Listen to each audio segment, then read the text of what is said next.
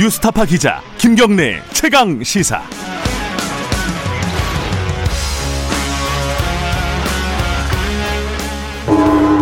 최강 시사 정치 사이다.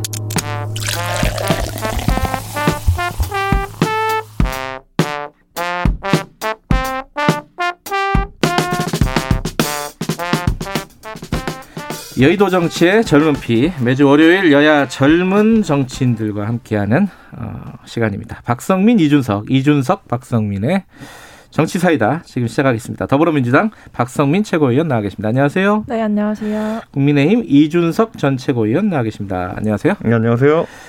어, 실시간 방송 유튜브 라이브 열려 있고요. 샵 9730으로 문자 기다립니다. 짧은 건 50원, 긴 건 100원, 스마트폰 콩 이용하셔도 좋고요. 어, 저희들이 대신 질문해 드릴 테니까 뭐 많이들 보내주시기 바라겠습니다. 오늘 할 얘기가 굉장히 많네요. 다 못할 것 같은데 뭐 빨리빨리 빨리빨리 진행을 해야 될 것 같습니다. 먼저 유시민 어, 전 장관 그 노무현 재단 이사장이 사과를 했어요. 어, 이게 이제 본인 본인 얘기도 좀 있었고 노무현 재단 특히 이제 어, 계좌 내역을 검찰에서 본 거 아니냐라는 의혹 제기를 2019년 말 그러니까 한 뭐 만으로 한 1년 좀 전에 제기를 했는데 이제 결국은 사실이 아니다라는 걸로 그래서 이제 사과를 한 건데 이거 이거는 뭐 야당 입장이 뭐 더 중요하겠죠. 먼저 뭐 포문을 열어주시죠. 음, 저는 보세요. 뭐 기본적으로 그 작년에 그러니까 재작년이죠. 이맘쯤에 이제 보면은 검찰에 대한 공격을 이제 개시하기 위해 가지고 검찰에 대해 부정적인 이미지를 더 씌우기 위해 가지고 여러 가지 폭로를 한 것인데 저는 사실 그때 뭐 노, 유시민이라는 분이 노무현재단 이사장이라면은 뭐 아시아 최대 어쨌든 그 정치 재단이고 그 안에서 어, 이사장직을 맡고 있기 때문에 상당한 신뢰도를 이제 가지고 있는 분이라는 거죠 그 당시에 음. 그리고 농객 활동도 하셨고 하다 보니까 이렇게 주장했을 때 많은 대중은 아 그래도 뭔가 있으니까 그런 얘기를 하겠지라는 생각을 했던 거거든요. 네. 그런데 지금 와가지고 보니까 망상이었다라는 걸 본인이 시인한 것인데 저는 이렇게 생각해요. 그러니까 뭐 검찰이라는 그 조직을 싫어할 이유는 많겠죠. 그 사람들이. 근데 싫어하더라도 허위 사실로 공격해서 되겠느냐라는 생각을 하고 저는 이 과정 중에서 이 건과 더불어서 뭐 채널A 그 취재 의혹 사건과 더불어 가지고 한동훈이라는 그 특수통 엘리트 검사에 대한 공격이 굉장히 심하게 가해지고 급기야는 추미애 장관에 이르러 가지고는 이분을 거의 뭐 한직으로 발령내고 또 한직에서 또 더 한직으로 발령내고 이런 식으로 탄압하는 모습이 이제 계속되고 있거든요. 혹자들은 그냥 뭐 이제 사실관계 밝히고 사과했으니까 오히려 사과도 안 하는 대중보다 나은 거 아니냐라고 하는 경우가 있는데 천만에요. 이거는 조직적으로 어떤 특정 한동훈 개인에 대해 가지고 권력과 권력 주변부의 사람들이 집단 린치를 가한 다음에 이제야 이제 한 1년쯤 지나가지고 사실관계가 밝혀지니까 시간차 사과를 한 거거든요. 음. 유시민 장관에게 그 당시에 이렇게 의혹 제기했을 때 당연히 이런 반론이 있었죠. 어떤 근거로 그런 얘기를 하냐. 그런데 유시민 장관은 그 당시에 해명을 할 수 있었음에도 또는 그 당시 처음에 자신의 그 의혹 제기가 망상에 한 것이면 알고 있었음에도 불구하고 1년 정도 욕먹으라고 내버려 둔 거예요. 그러니까 이런 사람들이 어떻게 공직을 하고 재단 이사장을 하고 이렇게 하겠습니까? 당장 물러나야 됩니다. 근데 알고 있었는지는 잘 모르잖아요.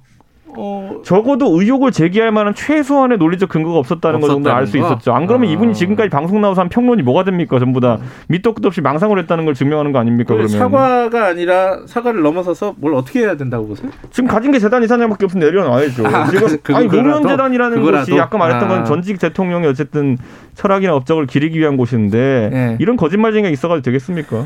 어떻게 보세요? 그 노무현 재단 이사장 내려놓으라는데 내려놔야 된다까지는 동의하기 어렵고 네. 다만 이제 이번 사과를 하신 거는 저는 좀 잘했다고 봐요. 왜냐면은 이게 사실은 저는 뭐 이거 너무 늦게 사과한 거 아니냐라는 얘기도 네. 있는데 일단 이분이 제기하신 의혹이 어, 사실인지 아닌지가 판단되는 경우, 그러니까 예를 들어 검찰이 검찰 조, 어, 계좌 조회를 했을 예. 때 당사자에게 이제 통보되는 시간이 어, 적어도 1년 정도 확실할 수 있을 때는 1년 정도 걸린다라는 시점으로 봤을 때는 전 유 이사장께서 이 1년 지난 일, 그러니까 적절한 시기에 이 부분에 대해서 사과를 하셨다라고 네. 보는 것이고 사실 사과하시기도 좀 저는 쉽지 않았을 거라고 봐요. 말씀하신 것처럼 이런 사회적인 뭐 파장이 있는 이야기를 하셨고 사실은 음. 본인의 발언에 대해 어, 정정당당하게 또 책임을 지시는 부분이 저는 또 그 부분은 높이 살만하다라고 생각을 하는데 사실 아쉽기는 하죠. 이분도 이제 스스로 사과를 하시면서 밝히셨지만 이제 자신의 생각과 감정에 대해 비판적 거리를 유지하지 못했다라는 말씀을 하셨고 네. 단편적인 정보 그리고 불투명한 상황을 바탕으로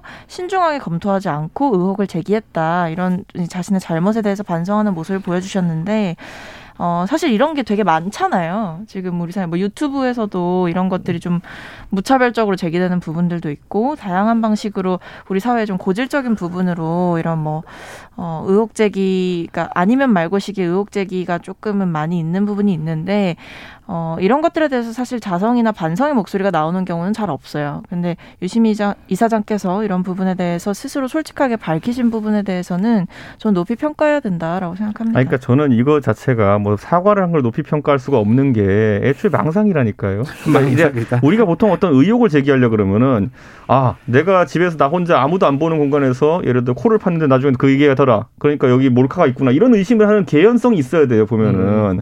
근데 그게 아니라 이거는 완전 망상해서 근거가 뭔지 자.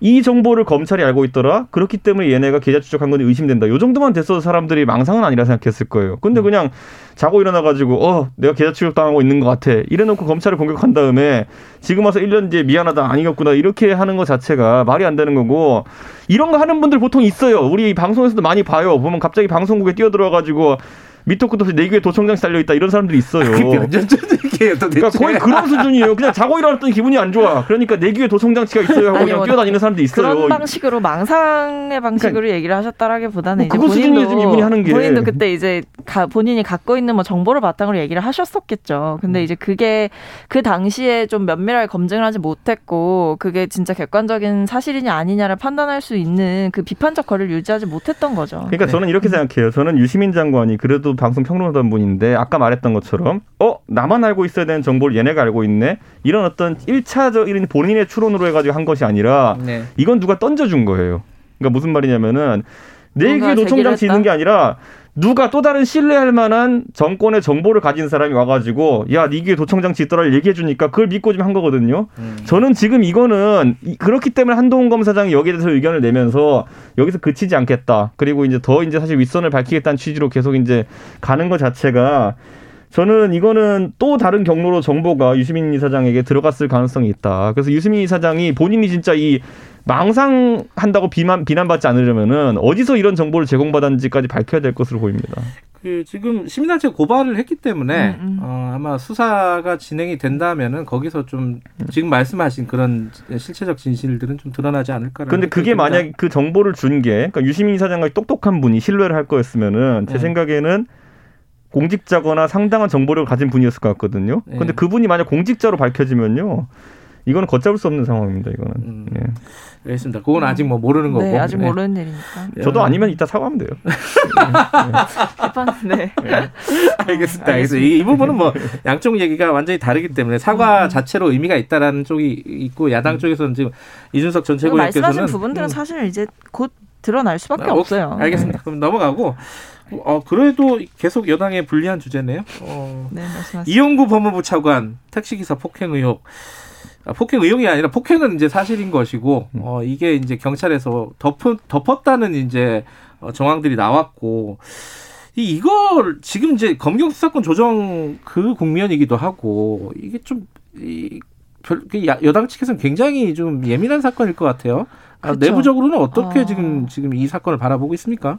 음, 사실 이제 이 사안에 대해서 일단은 말씀을 좀 드리면은, 예. 어, 일단 말씀하신 대로 예민한 시기죠. 예. 예. 그러니까 검경 수사권 조정이 적용되고 있는 그런 네. 시작이 되는 시점에서 사실은 검찰과 경찰 사이에서도 굉장히 또 미묘한 긴장감들이 그렇죠. 흐르고 있고 음. 아무래도 이 사안 자체가 그럴 겁니다. 지금 경찰에서는 어, 빠르게 이제 진상조사단이라든지 이런 부분들을 꾸려서 네. 조사를 하겠다. 그러니까 결과적으로 이제 본인들의 잘못 같은 부분들을 인정을 하고 음. 어, 이제 이 발생하는 논란을 더 키우지 않기 위해서 나름의 이제 조치를 하고 있는 것이고 네. 이제 검찰 같은 경우는 이런 부분을 좀 더 그립감 있게 검찰 쪽으로 끌어와서 네. 어, 경찰의 뭐 여러 가지 잘못이라든지 이런 부분을 드러내고자 지금 노력을 하고 있는 거겠죠. 네. 그러니까 이 사이에서 되게 팽팽하게 부딪히고 있는 게 있고 이제 당의 입장에서 뭐 그러니까 뭐 당의 입장이라고까지 말씀드리 좀 그렇지만 음. 이뭐 제가 생각했을 때는 이 논란 자체가 사실은 국민들께 실망을 드릴 수 있는 논란은 맞다라고 음. 생각을 하고 어, 이분도 근데 이제 사과를 또 하셨더라고요. 근데 어, 공직에 임명되기 전이라고 해도 이 사건이 일어난 거에 대해서는 이제 굉장히 송구스럽다라고 얘기를 했는데 어, 저는 이 부분에서 일단 경찰이 어, 계속해서 논란이 되고 있는 부분, 그러니까 봐주기 음. 수사한 거 아니냐 이런 부분들에 대해서는 어, 경찰 자체로 좀 명명백백하게 밝혀야 된다라고 봅니다. 이걸 음. 피해갈 수는 없는 것 같고 어, 뭐 시스템 개선까지도 얘기가 나오고 있다고 해요. 특히 뭐 네. 수사관이 자의적으로 이제 내사를 종결하는 이런 시스템의 경우 손을 봐야 된다. 그러니까 음. 이건 특히 이제 이번에 정인 사건이랑 관련해서도 그렇죠. 얘기가 나오고 음. 있는 부분이죠. 그래서 이런 좀 자성의 노력이 있을 수 있는 또 어. 이제 나름의 계기를 또 경찰은 만들어서 이야기를 하고 있는 것 같고 네. 실질적인 개선과 또 저는 이제 공직자 시기 이전에 이제 한 명의 시민으로서 이제 이용구 음. 차관께서 당시 뭐 아무리 공직자가 아니셨다고 하더라도 네. 이런 논란에 대해서 본인이 책임질 부분이 있다면 책임을 져야 된다라고 생각을 합니다. 음. 그래서 뭐 사실 법 앞에는 뭐 많이 평등하다라는 얘기가 있듯이 책임을 져야 될 부분은 책임을 지고 사죄를 하실 부분은 사죄를 하는 것이 맞다라고 뭐 사과는 이미 거죠. 했고요. 뭐 네. 구두에 사과는 했고 책임져야 된다는 거는 어, 자리에서 내려와라는 뜻이에요? 뭐, 아니 뭐 네. 그렇게까지 말씀을 드릴 어. 수는 없는데 네. 이제 어쨌든 수사 그러니까 조사가 다시 한번 또 이루어지면서 또 네. 검찰 차원에서 수사가 이루어지고 있는 부분이니 네. 이 부분에서 본인이 이제 성실하게 협조할 부분들은 협조를 하고 또 거기서 이제 책임을 지게 되는 부분들이 나오게 되면 그 부분은 또 본인이 감당을 하셔야겠죠. 알겠습니다. 음. 그 이준석 전 최고께서는 어떻게 보세요? 이게 여러 가지가 지금 등장 인물들이 음. 좀 얽혀 있는 사건인데 경찰 단계 진상 조사와 경찰 전 단계의 음. 어, 시스템 뭐 개선, 개선, 뭐 여기까지 갈 것인지 아니면 더 갈 것인지 어떻게 좀 보십니까 이 사건은? 저는요 대한민국 경찰이 13만 명 가깝거든요. 예. 13만 명 중에서 이런 일을 몇 개별 사안들을 가지고 예. 저는 이걸 갖고 경찰 조직이 뭐 수사력이 떨어진다 또는 부패했다 이렇게 주장하는 거는. 네. 굉장한 무리수가 있는 주장이에요. 음. 그렇기 때문에 저 같은 사람은 그런 주장 안 합니다. 어허. 근데 민주당 사람들 같은 경우에는 약간 이런 논리에 굉장히 좀 익숙해요. 예를 들어가지고 검찰이 한 3천 명 되는데 그 안에서 한 두 명 정도가 룸사롱 줬대받으면은 음. 이 사람들은 전부 나쁜 사람이다. 음. 이런 걸 주 논리로 삼는 사람들이거든요. 그러니까 음. 민주당식 논리대로 가자 그러면은 경찰은 부패한 조직이에요. 음. 이런 걸로 봤을 때. 예. 그렇기 때문에 저는 이거에 대해 가지고 민주당이 좀 스탠스를 잘 잡았으면 좋겠다. 네. 검찰의 수사권을 부정하고 검찰이 지금까지 무소불위의 권력을 행사했다라고 주장하면서 검찰 조직을 와해시키는 이유는 일부 검사들의 일탈을 가지고 그렇게 하는 거거든요. 음. 아까 유시민 씨 건도 그랬지만은 일부 검사들의 일탈에 대해 가지고 이 사람들 바로 나쁜 사람이야라는 걸 대중에게 주입시키기 위해 가지고 무던히 노력해 왔어요. 그런데 지금 경찰에 대해 가지고는 거꾸로 이제 이건 일부 일탈이다라고 하기에는 한장단으로 춤을 춰야죠. 민주당은 음. 자기들이 좋아하는 사람이면은 어떻게든 옹호하고 자신들이 싫어하는 조직이면은 다 끌어대서 이렇게 비판하는데 아까 제가 말했잖아요. 경찰이든 검찰이든 13만 분의 몇 아니면 뭐 3천 분의 몇 이 정도 비율이거든요. 이런 똑같은 논리라면 민주당 지방자치장은 15분의 2의 확률로 사고를 쳐요. 그러니까 저는 이런 게 훨씬 더 위험한 것인데 이런 진영 논리를 만들기 위해서 지금까지 이런 말도 안 되는 어떤 조직 비하 논리를 가져왔던 것들을 반성하고 저는 아까 처음에 말했던 것처럼 경찰이 전부 다 이렇다라고 어, 국민들이 믿지는 않을 겁니다. 네. 그렇기 때문에 이번 사건에 대해서는 경찰이 진상 조사를 하기 나섰기 때문에 어떻게 처음에 그 택시 기사가 사실 이 영상을 이제 복원해가지고 자발적으로 먼저 이제 경찰에 제출했음에도 불구하고 네. 특가법상 이 적용이 안 된다는 판단을 해가지고 돌려보낸 것인지 아니면 유도한 것이 이제 돼가지고는 명명백백히 밝혀야 된다. 그리고 전 처음부터 제가 택시 운전했던 적이 있기 때문에 기준은 간단합니다. 예, 택시의 운행이라고 하면 음. 미터기에 주행 버튼을 누르면 시작되고요. 지불 버튼을 누르고 돈을 받은 다음에 빈 차를 누를 때까지는 주행 중입니다. 어... 예, 돈 내기 전까지는 내린 건 아니에요. 음. 근데 이용구 차관이 돈 내고나 싸웠을 것 같진 않잖아요. 그러니까 저는 이런 것들 앞으로 좀 명확한 기준을 세웠으면 좋겠습니다. 택시기사 경험을 또 10분 살려갖고 말씀해 주셨습니다. 아, 돈 내기 전까지 끝난 게 아닙니다. 네. 근데 이 그 검찰 조직을 뭐 와해시킨다 뭐 이런 말씀 하셨는데 그 표현은 사실 동의하는 좀 어렵고 음. 그러니까 저희가 이제 검찰 개혁을 얘기한 거는 이제 한 특정 조직을 와해시킨다라기보다 검찰에 이제 과하게 좀 집중이 되었던 권력을 좀 민주적으로 분배를 음. 하는 시점이었다라고 보는 것이고 음. 그리고 동시에 좀 저랑 좀 다른 부분이 있다고 생각하는 게 뭐 민주당식 논리라고 얘기하셨는데 뭐 저도 그 부분에 10분 동의하기는 어렵습니다. 근데 검찰 몇몇의 잘못이든 경찰 몇몇의 잘못이든 어찌됐든 검찰과 경찰이 가지고 있는 그 파워를 생각했을 때 그리고 그들이 가지고 있는 힘이 국민의 국민의 삶에 미치는 영향들을 하나하나 고려했을 때는 네. 그들 이 몇 명이든 집단이든 그 사람들이 저지른 잘못에 대해서는 책임을 무겁게 물을 수밖에 없는 부분이라고 생각을 하는 거죠. 음, 네. 이 부분은 좀 다른 것 같아요. 예, 요, 요 얘기도 뭐 넘어가고 박범계 법무부 장관 인사청문회 오늘인가요? 내일인가요? 잠깐만. 25일. 25일? 아, 그럼 오늘이네요. 오늘, 어, 오늘이네. 그죠? 어, 근데 어제 지금 야당에서 국민 참여 인사청문회? 음. 아, 그러니까 뭐 이건 일종의 이벤트로 연 거잖아요. 네. 뭐 여러 가지 뭐 의혹 제기들이 있습니다. 뭐 이렇게 뭐 고시생 폭행 의혹 뭐 이런 것도 있고 어 그리고 이제 재산 신고 뭐 이런 얘기도 있고 여러 가지가 있는데 야당에서 지금 핵심적으로 바라보고 있는 게 뭔지 뭐 한 가지만 들어보죠. 저는 이제 폭행 사건 같은 경우에는 네. 사실 박범계 후보자가 지금 진실 공방을 벌이고 있는 부분이 있고 네. 저는 그 외에 이제 여러 가지 의혹에 대해서 뭐 그 법무법인 출자 관련해 가지고 이해충돌 논란 이런 것도 네. 있고 이거는 청문회에서 굉장히 성실하게 후보자가 답변을 해야 된다. 근데 음. 지금 저희가 이제 독자적인 어떤 시민 청문회 요구를 할 수밖에 없는 것이 네. 이번 정부 들어가 가지고 자료 제출 요구에 대해 서 성실하게 답하지 않는 장관들이 굉장히 많습니다. 네, 그렇기 때문에 그런 부분도 있고 두 번째로는 기본적으로 지금 이 박범계 장관 후보자 같은 경우에는 그 그 처음에 아까 말했던 그 폭행 논란에 대해 가지고 네. 자세가 지금 봤을 때는 사실 거짓 해명이라는 그런 어떤 입장을 저는 가지고 있거든요. 그렇기 때문에 이런 부분에 대해 가지고 사실 청문회라는 이렇게 보시면 돼요. 청문회라는 거는 대한민국의 어떤 사람이든지 간 장관에 지목되면은 탈탈 털리게 되어 있고 네. 그 안에서 많은 허물들이 드러날 겁니다 보면은. 음. 그런데 거기에 대해 가지고 얼마나 허심탄회하게 답을 할 수 있느냐에 대한 부분인데 아직까지는 국민의 야당이나 좀 답답한 부분이 많은 것 같습니다. 답답한 상황이다. 네. 어. 그러니까 허심 그러니까 툭 털어놓고 얘기하고 있지 않은 것 같다 이런 말씀이시네요. 예전에 이제 박근혜 정부 시절에 보면 음. 이병기 국정원장이 이제 임명될 때 네. 그때 그분도 보면 뭐 대선 자금부터 시작해가지고 여러 가지 지적되는 사안이 많았거든요. 네. 근데 가가지고 뭐 아, 지금까지 있었던 일 저 김피 반성하고 잘못했습니다. 뭐 이렇게 하고 해가지고 그 당시 야당이었던 민당 측에서도 음. 그래 저런 자세라면은 일하셔도 된다 이랬거든요. 그러니까 사실 청문회라는 것이 법적 절차 가 아니라는 것, 그러니까 형사 음. 절차가 아니라는 걸 감안해서 움직이셔야 되는 것이 아닌가 그렇게 음. 생각합니다. 뭐 좀 특별히 이번에 여당 쪽에서는 뭐 관전 포인트가 있나요?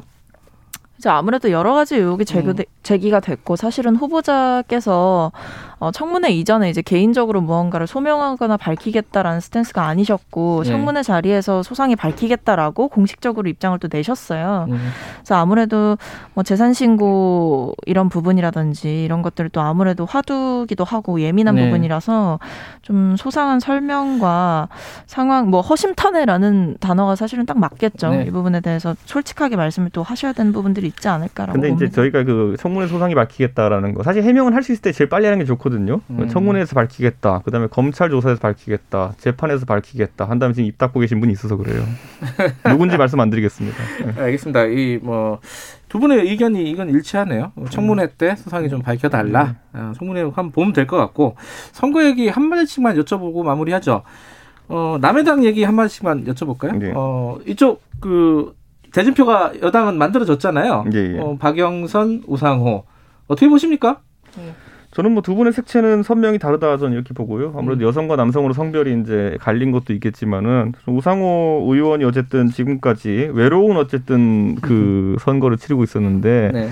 박영선 장관의 처 사실 이제 재벌 저격수 할 때도 그렇고요. 사실 여성 정치인으로서의 단참 모습을 이제 기억하는 분들이 많을 텐데 이번에는 저는 이제 장관 퇴임하는 시점도 그렇고 이 출마를 결정하는 시점까지 다소 왜 이렇게 주춤하시는 것인가. 원래 박영선 장관이 굉장히 강단 있는 여성 정치인으로 유명했는데 그렇기 때문에 박영선 장관이 좀 선거에 대한 자신감이 좀 적은 것이 아니냐. 저는 음. 그냥 다른 게 아니라 그 바라보는 입장에서 그런 느낌 좀 받았습니다. 어. 그렇기 때문에 이게 아마 유권자들이 보기에도 비슷한 느낌이지 않을까. 알겠습니다. 박영선 장관은 지난번에도 서울시장 나오셨고 올해 준비해 오셨는데 정작 앞에서 그 약간 주저하시는 모습 자신 없은 거 하는구나. 이 응원의 한마디인가요? 결론은? 자신감을 가지세요. 네. 야당 얘기 하나 해주시죠. 지금 안철수 단일화 뭐 이런 얘기들이 좀 복잡하게 돌아가고 있는데. 아, 나 단일화 안 될 것 같다는 생각이 요즘 제일 많이 들고 사실은. 그래요? 네, 일단은 뭐 원래는 이제 안철수 후보 측에서 좀 이제 좀 여유가 있는 편이었잖아요. 국민의힘 음. 쪽에 어, 들어올 거면 들어와라 뭐 이런 느낌이었는데 이제 좀 그게 좀 바뀐 것 같다는 생각이 음. 들고 아무래도 아경원 그리고 오세훈 이 두 후보가 나오면서 국민의힘 측에서도 좀 아쉬울 게 없는 상황이 된 게 아닌가라는 생각이 음. 들어서 단일화는 결국 안 될 것이다라고 봅니다. 알겠습니다. 선거 얘기는 뭐 다음 주에도 좀 이어가죠. 여기까지 하겠습니다. 고맙습니다. 예, 감사합니다. 감사합니다. 정치 사이다 어, 박성민 더불어민주당 최고위원 이준석, 이준석 국민의힘 전 최고위원이었습니다.